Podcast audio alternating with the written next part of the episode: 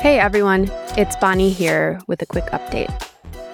We released the last episode of season one in November, and season two is starting soon.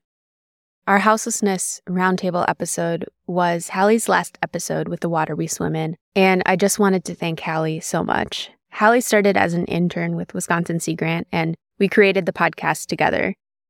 Unfortunately, her internship had to come to an end at some point, and so Hali is on to bigger and better things. But she does have a final message for you, which we'll hear in a second. And an update for season two. For this season, the episodes won't drop on a certain schedule, but will come a little bit more fluidly. I hope that even though we won't be releasing episodes every other Wednesday like before, you'll still enjoy the episodes that you find in your feed. And finally, thanks again so much to Hali, who is greatly missed. We can't wait to see what you do next. Over to you, Hali. The point of this presentation is to kind of give you a sense of what I've learned this past year working with Sea Grant and how these internships impacted me, and also a little bit of a backstory on my background and where I even got to working with Sea Grant. So, to give you some background about myself, I spent the first seven years of my life in a small, very, very country town in Somaliland called Bele Ede. That's also where I was born.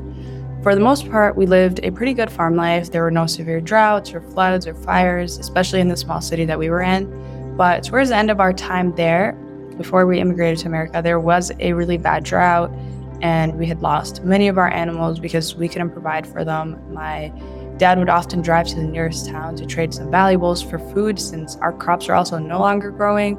And I remember my mom would limit our showers, the amount of drinks we had I mean, drinks of water, obviously.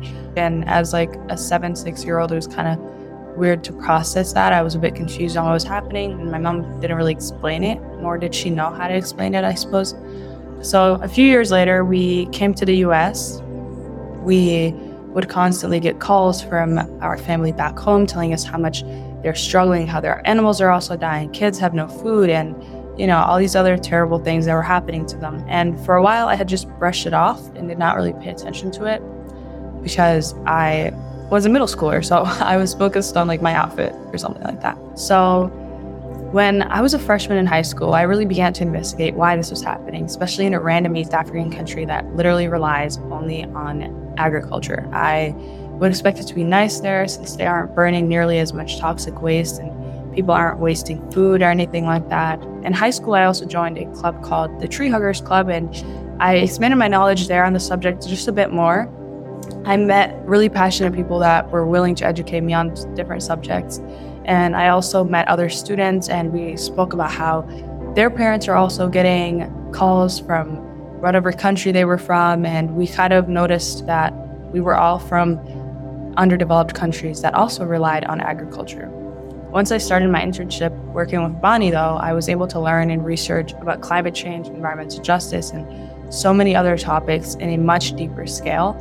I got to interview really passionate people that are making a difference, and hearing their stories was very inspiring before I started this internship, I never really focused on environmental justice or environmental studies, any of that. I was mainly focused on social justice because that's kind of what we're taught, you know, like in schools, most of the clubs were about social justice, if there, if there were clubs about social justice. And so I never really had that exposure or anybody to tell me about what environmental justice was until this internship.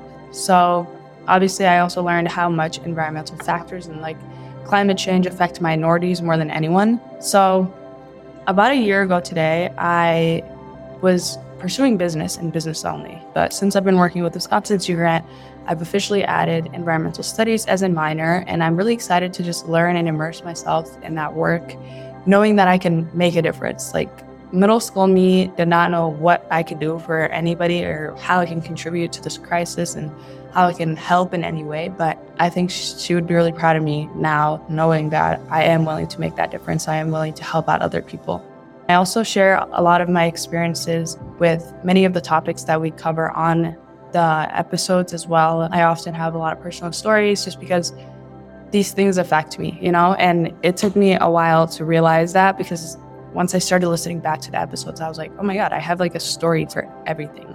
that's when I realized like how much environmental justice really impacts me and how much it impacts other minorities. And I don't know, I think it's really important work. And I'm really excited to be a part of the Wisconsin Sea Grant and hopefully be a part of other companies that are also going to be willing to make a change. Thank you.